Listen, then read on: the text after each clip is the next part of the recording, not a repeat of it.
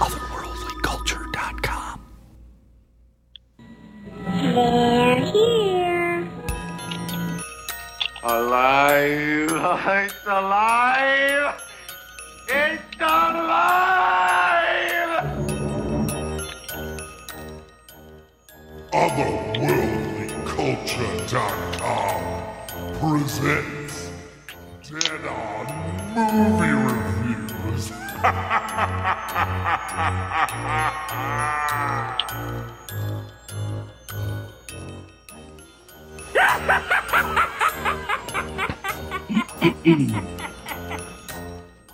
Salutations and mutilations.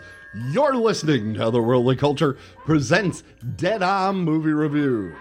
Tonight, we will present horror movie reviews and lively debate here on otherworldlyculture.com and on future select Tuesdays at 8 p.m. Eastern Standard Time.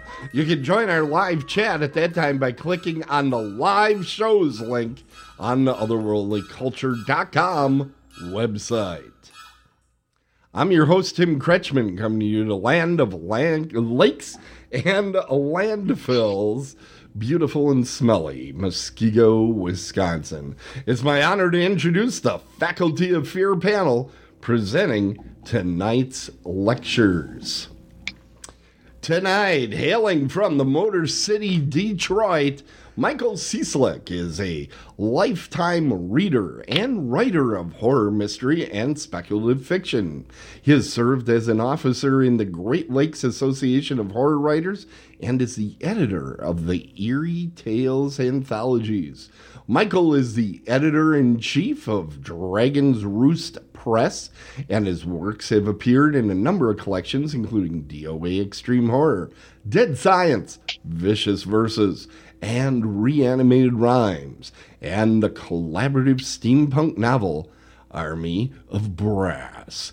He is a kilt enthusiast, and he's killing it over at the dragonsroost.biz. It's Michael Cieslak. Hello, Michael. Good evening, everyone, and a belated Happy Valentine's Day. Oh, that's right. That did have. I call that Singles Awareness Day. All right. so uh, let's go next.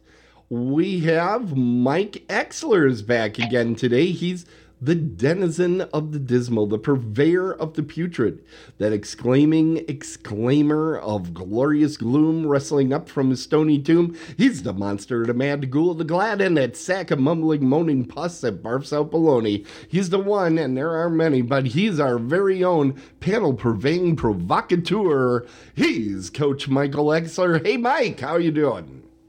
I'm doing well, Tim. How are you? Real good. How's everything out there in the Pittsburgh? It's rainy right now, and then tomorrow it's supposed to snow. So Snow? everything's fine.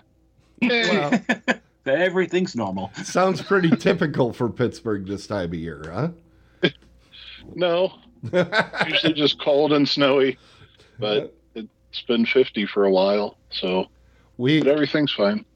and we are remiss if we don't mention that our our good friend Rich Delzotto was scheduled to be on tonight, but unfortunately he is a little bit under the weather.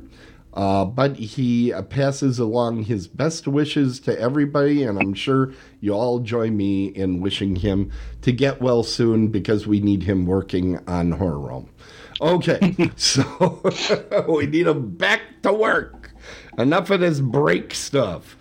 I think why don't we get things uh, rolling right away here, and we're going to start with you, Mister Cieslak. What have you been watching? I was just waiting for you to say we're going to start with Michael and have both of us just go. Uh, I, uh. I I almost did that. I almost did that. So I I swang and missed. So what are what are you going to be telling us about tonight? I am going to be talking about something that is very difficult to see at the moment, but if you do have a chance, you may want to jump on that. I'm going to preface this whole thing by saying that, as you know, I am generally not a fan of remakes. However, the movie that I watched is less a remake and more of a remix, and I will get back to that later in the review. It is Nosferatu, a symphony of horror. Wow. Um, this is currently unreleased. It is um, making the convention circuit right now. So if you happen to go to a horror convention or a sci fi convention and Doug Jones is there, you may have the opportunity to see this. Wanted to establish that uh, this is not the theatrical release that's coming up with uh, um, the Robert Eggers version starring Bill Skarsgård. It's not the 1979 Nosferatu the Vampire with Klaus Kinski and Isabelle Adjani. It's not the animated version. It's not the last Nosferatu, and it's not the Shadow of the Vampire with John Malkovich and Willem Dafoe. It's not the 1922 silent classic with Max Schreck, but then it kind of is. Oh, okay. So last fall, I was fortunate enough to um, meet the amazing Doug Jones, who you may know from things like uh, Shape of Water, Pan's Labyrinth, Abe Sapien and Angel of Death and Del Toro's Hellboy movies, Saru in Star Trek Discovery, he's one of the gentlemen in Buffy the Vampire Slayer, and um, he was even Mac Tonight in the old McDonald's commercials, if Oh. anyone is old enough to remember that terrifying moon-shaped monstrosity that was their mascot for all of five minutes. I was waiting for you to not say his name. I was going to throw that in there. He he actually this show this I had a great time meeting Doug Jones. And to show you what a great guy he is and one of those guys that does not take himself seriously he had Mac Tonight pictures there that he was willing to autograph on this giant table of like every other thing that he has that he's been in. Right at the very beginning was the Mac Tonight thing. And you could just see all these people come up and they were like what in the hell is that People Which was like- forget. people forget how huge that was when it came out Mhm. because uh, we locally here, I don't know if in Detroit and Pittsburgh they had that, but one of our McDonald's here in Milwaukee actually had an animatronic version of Mac Tonight that would start singing on an occasional basis. I don't know how often. And I don't think it lasted too long because teenagers ripped them to shreds. I was going to say that is absolutely terrifying. Yeah. that is. it. Uh, It, it, it did get vandalized. I'll, I'll put it that way. But he sat right in the front window and would start singing. It was actually a pretty darn good animatronic. I always suspected that that thing toured or something because it Okay. wasn't here too long. But it when that advertising campaign was going, it was huge. And if you watch that old uh, commercial, it's Yes. kind of surprising how much Doug Jones put into it. I mean, Mm-hmm. he could have just phoned it in, but uh, he he emotes one of those lounge singers of the time. The man does give his all, and he is absolutely amazing in this performance. Um, and this is, um, I'm going to call it a labor of love. Um, and it has been a long, long time in the making. This started as a Kickstarter, Kickstarter project um, almost 10 years ago. They raised, uh, let's I've got my notes here, sixty-seven thousand five hundred and fifty-one dollars with seven hundred and forty-four backers. Um, the director David Lee Fisher, um, like I said, is not referring to this as a remake, but as a remix. And the reason is that this does not consist entirely of new material. There is new material that is shot and overlaid on the background of the original Nosferatu. It'll give you a moment to wrap your head around that. so they if you took the and background. I'm assuming I'm assuming that most of our viewers have at least some knowledge of. Let me see if I can get in the camera here. My friend here, can I get, Yeah, get this up in the camera area? the Shrekness. The Shrekness here on my shirt. Yeah. but um it's a silent film so I don't know how many people will have sat through all of it. I think it's one of the most terrifying vampires ever put on screen. Um, it's always in your, you know, like best moments of horror clip show that they show at um, Halloween. You always get that picture of him rising up from his casket, just one solid piece like that. And the But shadow and his shadow going up the and the shadow going up the stairs Yeah. with the hand. blah. Yeah, those Um, scenes are amazing. So, um, what David Lee Fisher has done, and he did this previous with, previously with um, the cabinet of uh, Dr. Caligari, Mm. is he's kind of trying to make a what would it look like if we kept everything pretty much the same, but we had the dialogue.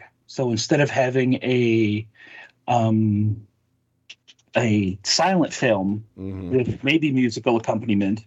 And again, sidebar, um, if you have a chance to see it with an actual organist accompaniment, it's absolutely amazing. There's a theater here in Detroit um, called the Redford Theater. It's uh, a old school movie palace Okay. um and you know it's it's been refurbished and they show everything Uh, they're i think they're going to do uh the indiana jones movies like all all three of them because that's how many there are there Yeah. are three right. you can't tell me different Yeah. um but they'll do special movie nights and they'll do a silent film series and when they've done this they do have the organ that comes up out of the the bottom of the Oh, thing cool. right in front of the screen and they have organist an organist accompaniment and it's absolutely amazing That's awesome. um and and this film the result of this blending is pretty amazing as well um if you're not familiar with nosferatu you are because you've seen dracula and it's essentially dracula it's the 22 um, version of nosferatu was basically the um like Dollar General version of Dracula. They made it without getting the rights to it, and then it was um, the Stoker family um, sued because they had made a film without getting the rights to it, and um, for a while it was thought that it was lost, but then they found a print of it, and it's Well, it, it's it's more complicated than that. There were multiple cuts at one Yes. point, and they thought they lost the version that was intended. And there's still a lot of question as to the one that's now kind of predominantly seen as the Nosferatu. Is it the same one that the right. director the actually original? intended? Mhm. So there's it, it's and and of course there's questions as to if Max Schreck was actually a vampire. Yes. Float out there. And- there's a lot of urban legends with this movie. which which is um, the plot of the uh, the Shadow of the Vampire Right. with uh, uh, John Malkovich, which is pretty hysterical. Yeah. It's a great movie. Great. Um, so Doug Jones naturally plays Count Orlok, and um, in the talk afterwards, um, he said that this was one of his roles that he had always wanted to do. Mhm. Like he's like just wished that someone would ask him to do this, and the opportunity came along, and he jumped at it. And um, as you can see from the clips that are showing, he is is truly there. That's the one right there. He Yeah. is the makeup in this is absolutely amazing. I I will tell you, trying to find images of this version of Nosferatu as Mm-hmm. opposed to the one they're shooting right now, I believe. Yeah, I was gonna say you I probably had a difficult time. I just in just in case you did yeah, have a problem. I tough. I did. You know, I, I brought along my uh my little signed poster here that I had. So uh, just in case you couldn't find anything, we got him there as as Awesome. Nosferatu. I'm just gonna put that back there so it doesn't get messed up. Right. Um, so did they colorize portions of it? They- Or what did they do? it is some areas of it are colorized. Okay. It's- It's sepia tone mostly. okay. but um the characters are in color there's some vibrant reds that are in there Mm. um sarah carter and um jolie fisher were both absolutely amazing as uh, Ellen and Ruth, who are the um, like the Mina character from Dracula. And Lucy. Yeah. And yes, thank you, um, Mina and Lucy. And um, I thought it was really well done. Okay. Um, unfortunately, probably most people may not agree with me on this because it's new people in front of an old backdrop. But the way that those things blended were like the carriage scene through the mountains Mm-hmm. was amazing with the old footage, but new green screen or blue screen. I'm not sure which color screen they had for this. Right. But the carriage portion moving through those old mountain ranges, it looked really cool. So if you have an appreciation for old horror movies, you're gonna go, this is pretty this is pretty awesome. Okay. Now, how I did don't come up with uh dialogue because there's Yes. famously not many title cards in this thing. Exactly. So you have all of this brand new dialogue. You get to actually hear the count talking, which is pretty darn creepy throughout. Okay. Um, I'm not sure how other modern audiences are going to appreciate it, especially with a brand new version that's, you know, in the pipe right now. Right. Um, I kind of wish I'd backed it. Um, I'm hoping that this will get at least a partial movie release. That's part of the reason that it's going through the um, the convention circuit right now. Is they're hoping that someone will see this enough to pick it up and at least give it a limited release. Give it Um, if it comes out on Blu-ray, um, I'm going to grab it up. I suspect there will be some sort of streamer looking for it. Yeah. Uh, and we really have a, a couple interesting uh, streamers now in the horror space. So it would be interesting Right. to see who might go to snap this thing. But I do know uh, in, in my search for any images whatsoever in Nosferatu, uh, I did find that they have a color version of Nosferatu, current the original film, originally out on Amazon Prime. It's free with your Prime. Well, as free as that is. As free as Prime is, yes. Yeah, um, that is out there available for you. It does have a soundtrack and it's in color, uh, but otherwise it's the movie. So that might be worth seeing as well if you have never seen Nosferatu. I still, I'm, I'm a fan of it in black and white. I, I, I was going to say I have. Um, I have not I think I have it on DVD and Blu-ray in the black and white. Yeah, yeah. So does this stand up, or it, it's an interesting remake? What's your verdict, and what were you hearing from other patrons? Everyone that was there seemed to really like it, but you have to, you know, if if you've ever taken a statistics class, you have to look at what your actual sample is, and Right, the right. sample of the people that were in this audience were all people who were standing in line to get an autograph from Doug Jones. right, and so they are and he's in the building. You don't want to say, "Boy, that guy's got no talent." You're, you're just not gonna do that. sucked. Yeah. Uh, Exler might say something like that, but other people are polite when when this happens.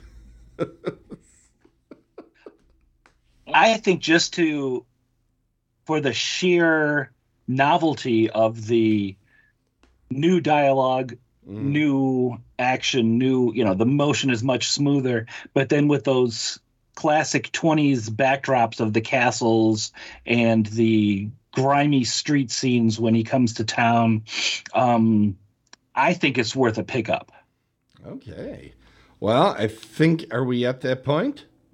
Um, I would definitely give this an A minus. I mean, it's not something like I said before. It's I don't think it's something that the not to sound you know elitist or like a snob or anything. I don't think it's anything that the general public is going to see. But I think horror aficionados are really going to dig it. Yeah, it's it's it's certainly an interesting idea to me. Uh, I think their release time is extremely unfortunate.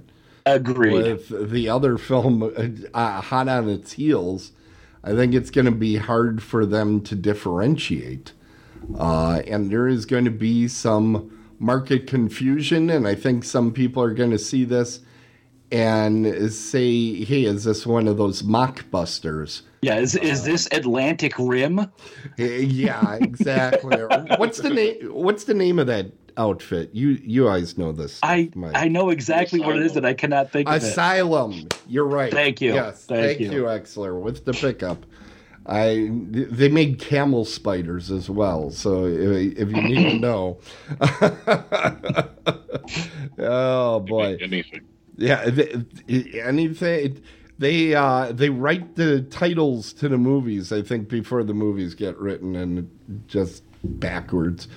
All right. Well, thanks for that. And so far, it's still, as of the time we record this, it's still not uh, in It is- distribution. Yeah, it is still not wi- available, other than in select showings. The link that I provide in the show notes will go to its IMDb, which I'm hoping will be updated as things change and Yes. so it's a good place uh, and you want to check that and not just do a search in nosferatu or you're going to find the 50 other movies. Yeah, Uh, that you're gonna find Bill started. Skarsgård first. yes you are. Uh, i'm the jury's out on that one for me but we'll see how this all goes. All right well thank you very much. We are now going to be going to another mike mike exler what have you been watching Um, I decided to watch 2023's Thanksgiving, directed by Eli Roth.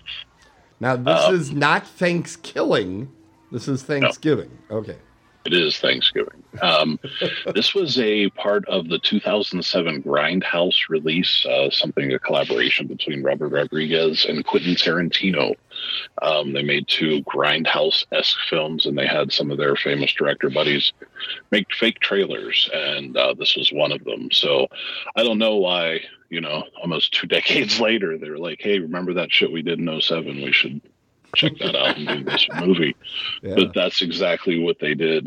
Um, and I guess people were excited to see it because I guess it did well. Uh, NECA has a figure of the of the the killer, the Pilgrim Killer guy. So I don't know. I guess there's a following. Um, I myself personally do not care for Eli Roth's style. Um, I don't think he has any. Uh, so um, I was I've heard good things about the film, so I was like, I'm going to go in with a clear mind. I haven't seen anything from Eli in, a, in quite a long time, right so let's give it a good chance. So that's exactly what I did. So this film, um, the only really real star that's in here is Patrick Dempsey. Uh, the rest of the other people I have never heard of, so I'm not going to belabor that point. what about gina gershon i thought she was She's in it for 30 seconds. okay yeah, she yeah, yeah she's not even worth mentioning. Um, and also Patrick Dempsey has the or does the worst uh, Boston accent ever in the history of ever. Your friend from Boston. Oh God, he's I was like, just stop, dude, just stop trying to do it. But uh, the the gist of the film is basically this Walmart type store has a Black Friday sale, and it starts at midnight on you know like Thanksgiving, and uh, people die and get all kinds of trampled on and everything. Uh, and a year later, someone is back for revenge. So that is the the general gist of the film. wow Um, the fir- my first impressions of the film, it just felt like a Halloween ripoff, um, and it wasn't well done either. It was almost as though Eli looked at you like at the at the camera and was like, "I saw Halloween. I saw it, and this is what I'm doing. Uh, I'm paying hom- homage to it." Um, he just kind of smacked you over the head with it. It was just like, man, like, okay, we get it, bro. We get it. Uh, I just, I expected more from him because he's been making movies for fuck I don't even know how long anymore, but he seems to make the same goddamn mistakes all the time. uh, but people give him a pass. Um, the kills were okay to me. Um, there were a couple that were were decent, uh, I will say, um, but nothing really stood out to me that was like, oh, okay, you know, that adds something a little new, or uh, that's really geared towards Thanksgiving, uh, something like that. But the the one thing, um, it, it's obvious that the the killer is a, a person. It's not a monster. It's not anything. Right. And the killer at one point he, he he twists the person's head around, and I'm not quite sure a human is capable of doing that. Um, maybe if you're like super large, like a bodybuilder or something, but this guy is not that. So it was just kind of. it was just kind of like that. It was just like stick with what you're doing, man. Like you, d- you had a bunch of decent kills, whatever, uh, working to the strengths of a guy that's not very big. You know, this is not like Rob Zombie's, you know, Tyler Mane, Right. uh, Michael Myers. Right. Is just a regular sized guy. and then all of a sudden he can twist the dude's head around. Like, eh, just kind of takes you out of it a little bit. Takes me out of it anyway. Um, just stick with the reality of it. Um, you know, I, I wrote in my notes, you know, it's typical Eli Roth throw gore on the screen and, you know, no real substance. Uh, he tried to do the horror comedy type thing, and I just felt that a lot of the jokes fell flat. Uh, some of them connected. I will give them that. I mean, some of it did work, but again, just a lot of the same old issues that I kind of have with Eli. He just doesn't seem to to do much better. But I, I'm sure this will get a sequel or something like that because I'm pretty sure that it made money. Um, but again, I think if you're uh, an Eli Roth fan, I think you're going to enjoy it. Um, if you're not, I don't. I don't think you are at all. um, I think you're just gonna, you know, it's just there's so much like Hostel type like, nonsense. If this guy was a monster, then okay, let's let's go with that. right. But that divide just really kind of broke the film for me. It was just like, You don't like one foot in one thing and one foot in the other and right, kind right, of, kind of just- mixing it up. Yeah, no. If you're gonna give me this superhuman monster, awesome, do that. Or if you're just gonna give me a dude that just lost it, great, give me that. But don't give me this. I don't know, half-ass I- bullshit. I just watched a movie that had that where it was one foot was in this reality and one foot was in the other, and it's it's a a lot of people like this movie, and I'm I'm almost ashamed to say which one it is, but Jacob's Wife by Barbara Crampton. As you know, I'm getting ready to have her in a panel discussion.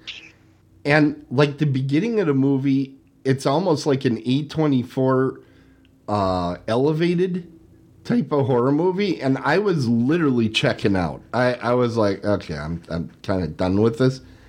And it takes a hard left turn into weirdo world and almost becomes a horror comedy. And I'm like, what the hell is going on? Did either of you guys catch this movie?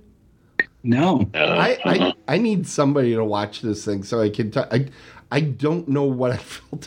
like. I am so conflicted. Uh, you know, I it was made in uh, 2019, so it's relatively recent, and acting, of course, was fine. But it's like they made two different movies and like shoved them together. I, I don't know. Now it sounds like Mike has no question. He's got an opinion on how he feels about it. I came out of this movie. I, I don't know how I feel about it.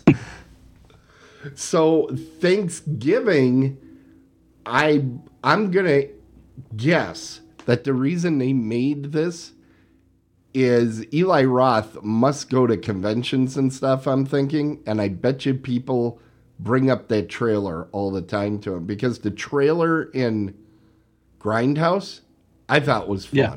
I liked the trailer. That was in And some of the other like ones, that. some of the It's other ones like- they made did pretty well. You know, you've got Machete. a hobo with a shotgun and uh, machete, and Yeah. But, still waiting for don't. Yeah. Uh, yeah, no, and that's the other thing. Uh, that was a good point. It it, it has the f- nothing of the trailer matches this one. Oh, No. Nothing. that sucks. There- Okay. Like the tone, the look, nothing. It's uh, almost Rem- feels like a cookie cutter, like um, you know, Valentine and shit like that. There's just it's just I don't know. It looks very slick, and as I recall, that uh, trailer was very much the grindhouse bad, Yeah. bad film stock, you know, uh, crapulous. I th- That's what I was going to say. When I first saw the trailers for this, I didn't even connect that it was supposed to be Right. associated with those, you know, coming soon previews because this looks polished. Right. And the whole Okay. point of those was, you know, this is the kind of stuff that you'd see on on 42nd Street. Now, I I will say that gets old.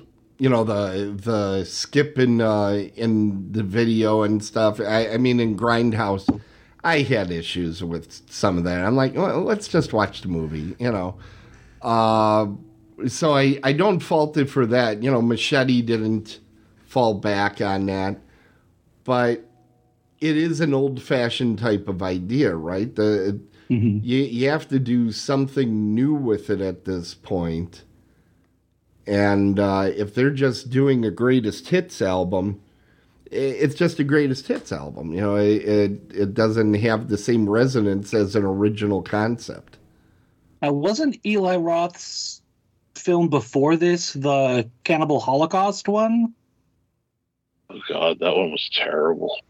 Ugh. I mean, is is he just kind of falling back on the uh, uh the like, you said it best, Mike, the quote unquote homage? Yeah, Just I make me saw want this. to rip my hair out. look at me. Look at uh, I know stuff. Exactly. You know, I- There there is another thing. I'm going to mention this. It probably has nothing to do with the movie, but you know, I'm always off on a tangent. When did Thanksgiving become just pre Black Friday? That happened sometime during our lifetimes, right? Because When- when I was a little kid, Black Friday, you know, it was a thing, but not a thing. Sometime in the 80s, when like the Yes. uh, Cabbage Patch happened, that's when Black Friday became big, but Thanksgiving was still kind of big. Now it's almost like, eh, it's Thanksgiving. We're just getting ready to. it's pre-Christmas. Yeah. It's just like, Yeah, let's get into every the year- tomorrow. Every year I say, you know, when I was in school, every month had a holiday. yeah. And you did and you didn't like try to bump it up into the, you know, Yeah. it was Halloween and then it was Thanksgiving and then it was Christmas. the whole Christmas season-ish and then Right. start all over again New Year's, Valentine's, That's, that's why. whatever the hell's in March. And and this, you know, as as horror people, we got to be watching out for this because the fat man's already pushed the turkeys out of the way, and Yeah. I've got a conspiracy theory about that. But he's he's gunning for Halloween. We got to put Mr. Claus back in his lane. But my theory is that this whole Christmas extending all the way, you know, like the Christmas music starts on November 1. That's Yeah. bullshit. But um, I think that there's an association of um, kind of the turkey version of the Illuminati, and they are trying to just blank out Thanksgiving altogether and just make us think of nothing but Christmas, and then Turkey uh, Turkey Day will fade away, and the turkeys will all live. You heard it here first. Wow, I I just was making an amusing comment and it became into a conspiracy theory. Yeah, you guys didn't know that this baseball cap has like a tinfoil lining on the inside. I will say I was shocked this year prior to New Year's. I was going into Walmart and they already had Valentine's Day stuff on the shelves. And I was like, okay, I've I've grown accustomed to Christmas getting out even before Thanksgiving. I've grown accustomed to Halloween basically pushing out back to school uh, on the thing, but I didn't know Valentine's Day was was getting to be that big. Uh, so I'm I'm actually I think I'm penciling in tomorrow. I'm gonna go check what's out on on the Walmart seasonal thing, see what they push next. Eh, I'm Oh, I- I'm thinking it's gonna be St. Patty's. I'm thinking it's St. Patty's. That's the March one. I should know that. Yeah. Um, the funny thing is that I went to pick up a prescription, and this is totally off tangent, um, on Monday, and they already had some of the Valentine's Day candy on sale. Well, that's Like they didn't even wait until today, which is you know when those of us who really need a shot of insulin go and we're like, ah, cool, candy for half off. Oh yeah, I'm I'm gonna be hitting that for sure. All right, um, Mike, are you at the point where you want to grade? Yeah, I'll give it a grade. Okay, here comes your scorecard. I think. Come on. Yeah. Uh, why don't you just tell me because it's fighting me right now. Uh, all right, I'm just going to give it a plain old D. Ooh, a D.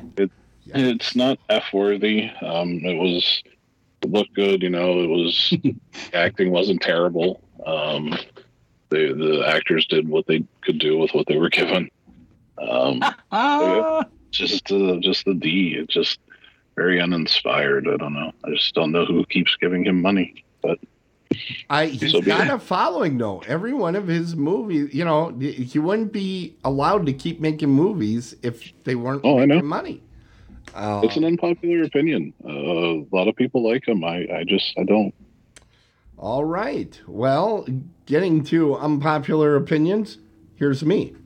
Uh, I'm going to be doing my review of a movie that came out not too long ago, folks. Uh, in fact, I kept writing down in my notes that it was 2024, but it actually, according to IMDb, is 2023. And that's the brand new movie written by Dennis Paoli called Suitable Flesh. Uh, again, as you know, I'm kind of on a binge with uh, Barbara Crampton movies and all the all the folks I'll be interviewing at Horror Realm coming March 1st, 2nd, and 3rd to the Pittsburgh area. And uh, this movie is definitely the most recent horror movie from from any of those panelists. Um, this is based on an H.P. Lovecraft uh, joint called It Came to the Doorstep. Okay. I have never read any H.P. Lovecraft. My guess is that Cieslak, you probably have. Oh, dude, I did not realize that this was based on um, Doorstep. I've, yeah, I kind of have everything unboxed now in the den, and there's just Cthulhu all over the frickin' place in this room. So yeah, hate, you know, not a fan of the person, but a fan of the mythos. Well, uh, what I read online is this is not, a Doorstep is not considered one of his best works.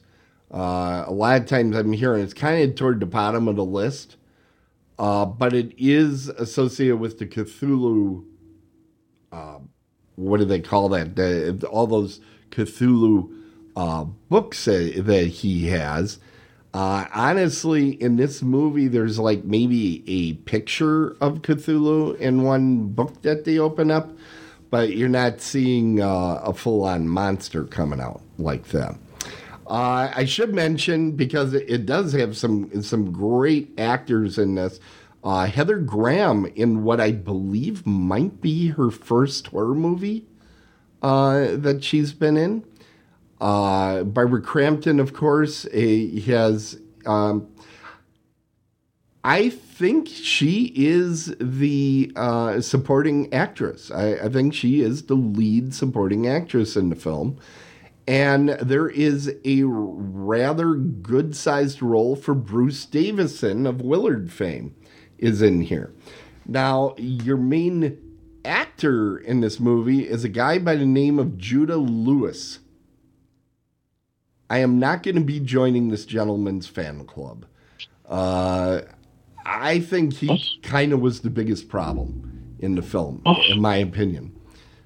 Uh, Joe Lynch, who many of you may know as uh, Adam Green's sidekick on the TV show Holliston, uh, was the director of uh, Wrong Turn 2, uh, Mayhem, and a couple other films. Uh, he made the movie and uh, directed it after Stuart Gordon uh, succumbed to, I think it was cancer. I think he passed away from. This was being set up to be a Stuart Gordon film, and we lost him before he was able to make this. The script was written by Dennis Paoli, who wrote Reanimator from Beyond. Um, some of the others of oh uh, Castle Freak, also Castle Freak. Uh, I will say I found the script a little bit dull. It, uh, it didn't really grab me. What did grab me, Heather Graham was truly exceptional in the lead here in a role that could have went campy uh, because it is a body swap movie. I, I don't know if that I don't think that's a spoiler. Uh, but you know, different uh, different people coming into her body, and a lot of times that can become 18 again. You know, somebody's doing a George Burns impersonation, or you know, it it can sometimes be pretty campy. This movie was not campy. Um, in fact, all the performance except for this Judah kid uh, very good. And Crampton was not like a quick cameo. So often she's she's used, she's quick and, and gone, like one day of filming. And she she works great in here. Now, there was a line in the movie where Heather Graham uh, is supposedly Barbara Crampton's mentor and I'm like, okay, nobody's falling for that Crampton is younger than Heather Graham. She she looks spectacular for 60 years old. Do not do not you know, don't play that with me. But she doesn't look younger than Heather Graham. That that she does not do. So uh, I thought that was strange. I will say for people that are film nerds and enjoy camera moves, and uh, really unique filmmaking choices, Joe Lynch is really growing into a good director. Uh, a lot of really interesting camera angles, uh, sweeps, moves. Uh, and I think what he was doing, uh, they did some filming at the old Miskatonic University that was used in the first Reanimator film. Uh, he, he did a lot of. Here's another movie that's going to use the word homage but he wasn't trying to copy Stuart Gordon. He was trying to get the feel, which this is where I'm about to go. Remember how I said it doesn't fall into camp? Have you seen the Stuart Gordon films? They're campy as hell. This the hell you saying? They, uh, I'm sorry, they they are. this movie avoided becoming campy at all. So, oh, it's a nod to Stuart Gordon and all these people. Oh, it references and that. And I'm like, yeah, but it's a totally, completely different tone. So I feel like I was I was being set up when I put this in, or hit the little button as it turns out these days. Um, I was getting ready for a Stuart Gordon esque horror movie and it has a lot of the visual cues. Okay. It looks like one, but the tone is completely different. Um, there were times where I was getting a little nostalgic for movies like Big or or other body swap comedies while this is going on because they avoided it extremely well. I'm not sure if that served them completely because what I found is the movie wasn't a whole lot of fun to watch.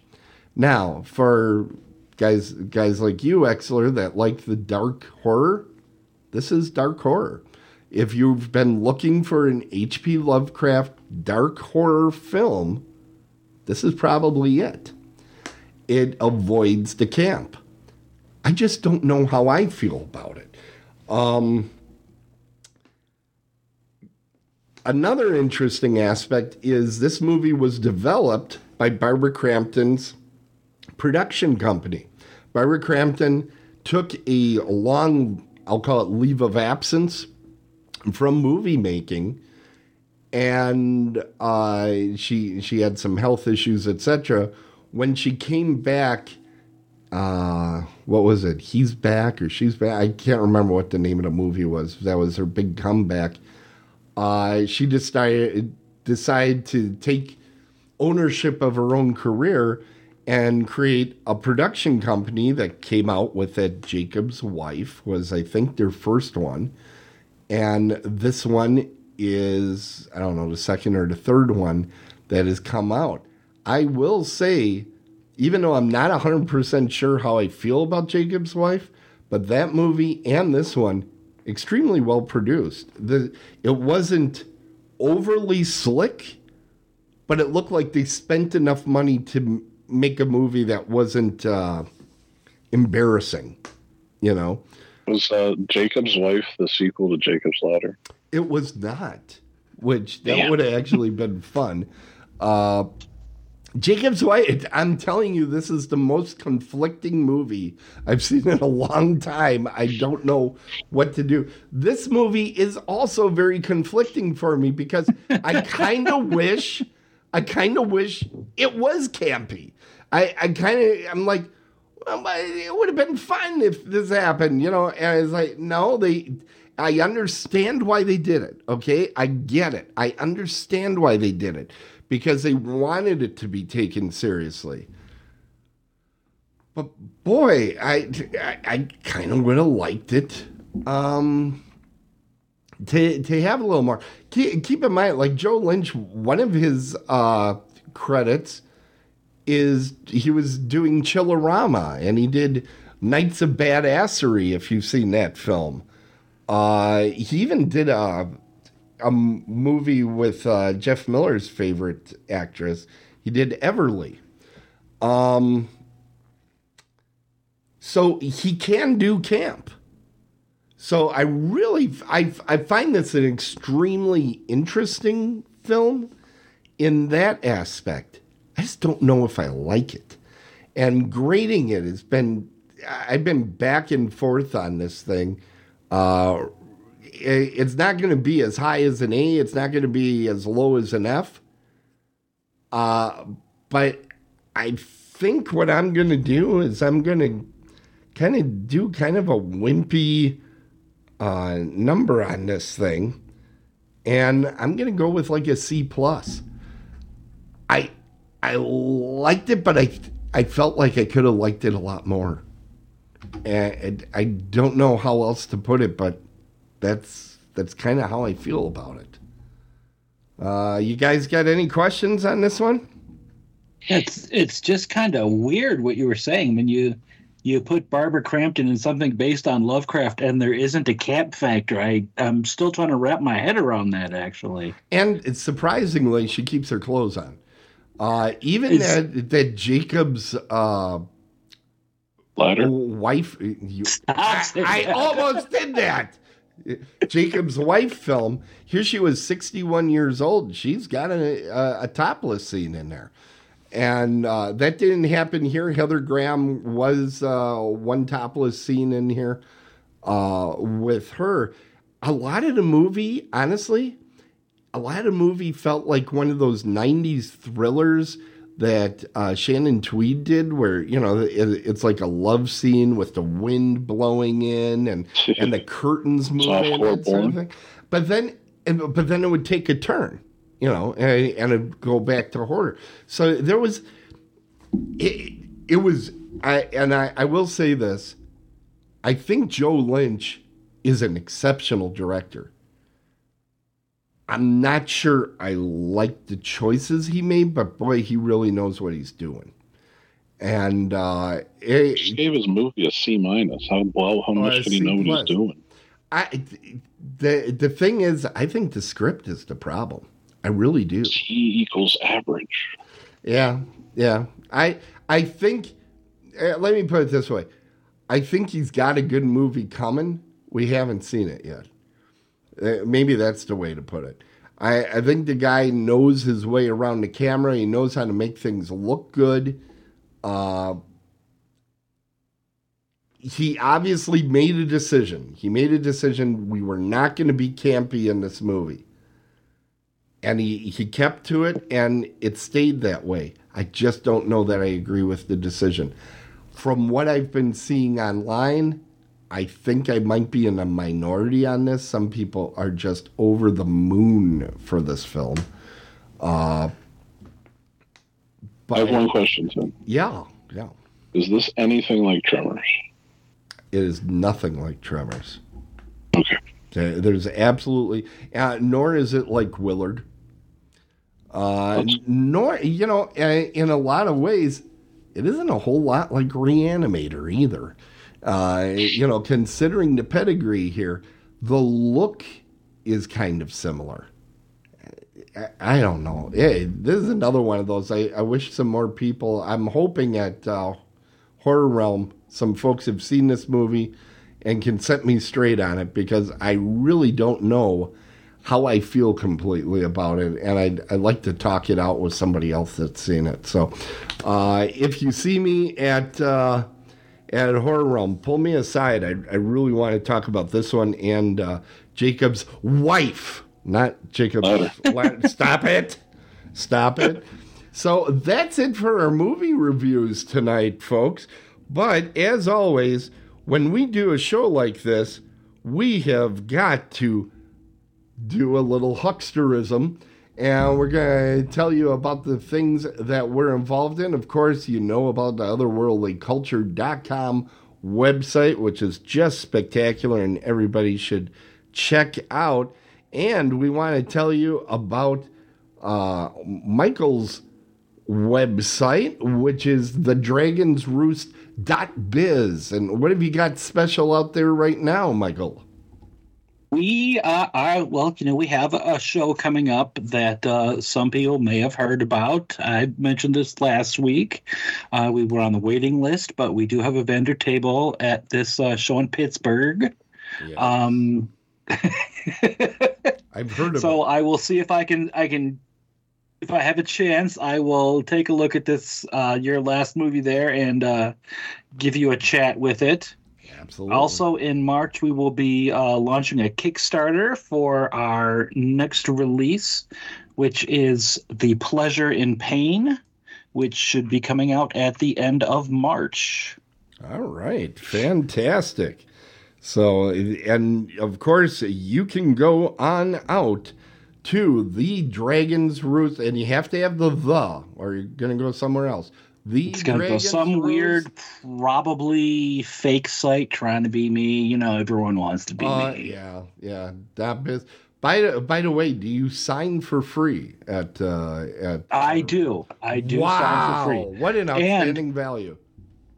And as um, all joking aside, there is another place, and I cannot remember where it is.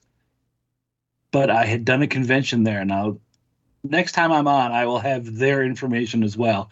But it's called the Dragon's Roost, and it is a coffee shop slash uh, gaming store. And those guys are amazing, and I give them thumbs up as well. We just happen to have the same name, but they are uh, a bunch of really cool people out that way. Fantastic. And I wish I could remember what city it's in.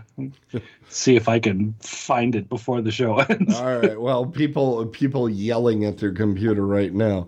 Well, you have an opportunity to look at that because we are going to tell everybody we are only and I couldn't believe this when I uh, double checked that today. We're only 14 days away. 14 days away from Horror Realm. Uh, coming March 1st through the 3rd at the Crowne Plaza in Pittsburgh South. Look at that guest list we have sliding through here. And I'm, I guess because all three of us are going to be there, do you want to mention who are some of the folks you're looking forward to seeing?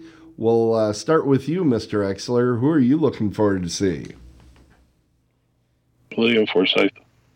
William Forsythe Flat Top from. Yep. Now, what are what's your favorite film with Forsythe?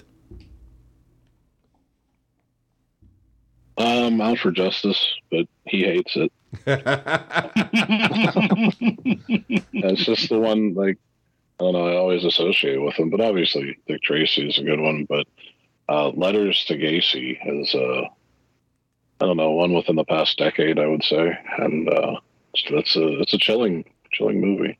So uh, I haven't seen him in a long time, so I look forward to seeing him again. Yeah, I look forward to seeing him as well. Honestly, Out for Justice is my favorite Seagal movie. Uh, Yeah. And uh, he's a big part of the reason why I find that film uh, uh, palatable. So that that's great. Um, okay, and I'm I'm going to say mine is actually I've I've seen Dee Wallace before. I I'm abso- absolutely over the moon. I I get to uh, interact with her in our interview. But as for a guest that I'm not going to be interviewing in a panel, I'm really looking forward to meeting Charlie Band. Uh, I grew up on those uh, full moon VHS and then later DVDs at, at my local Parkside Video video store. We used to sit there and just watch them right in the video store, which not always was a good choice when the kids were coming in to uh, check out the latest Disney releases. But, uh, you know, those kids probably wanted to see puppets doing that sort of act- activity.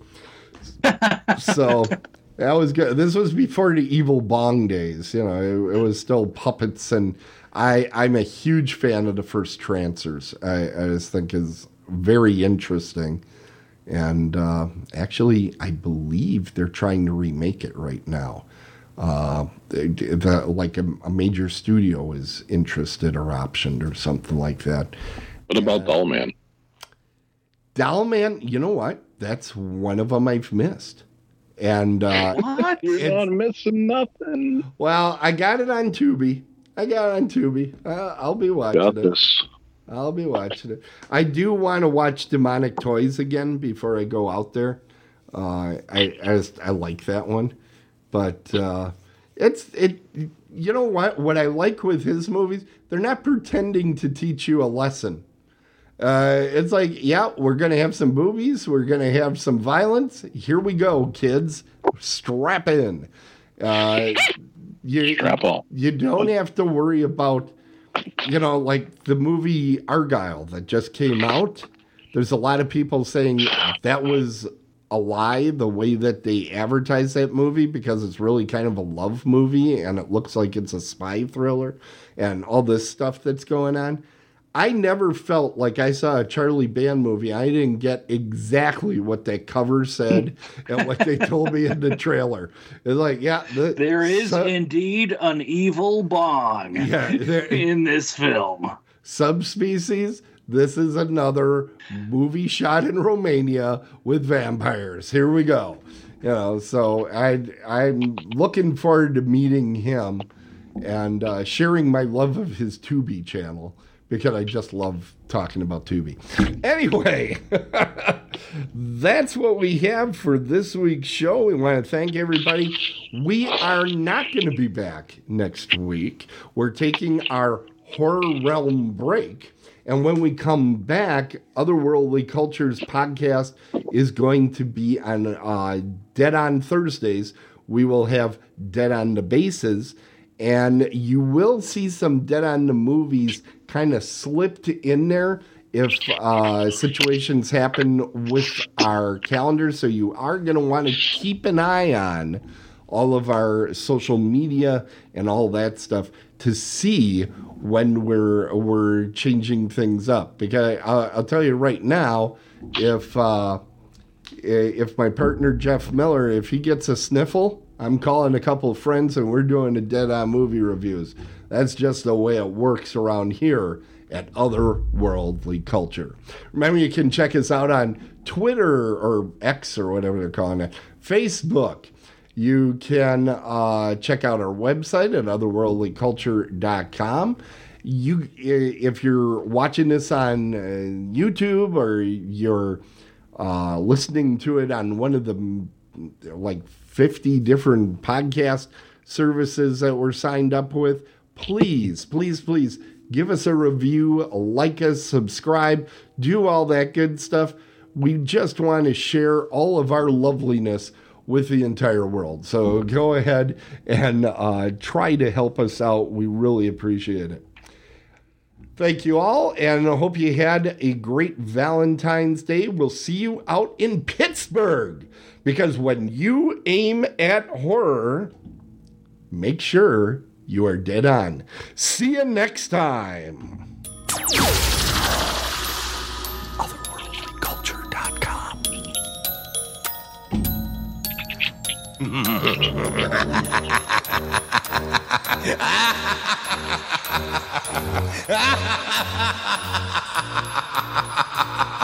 Good night, everybody.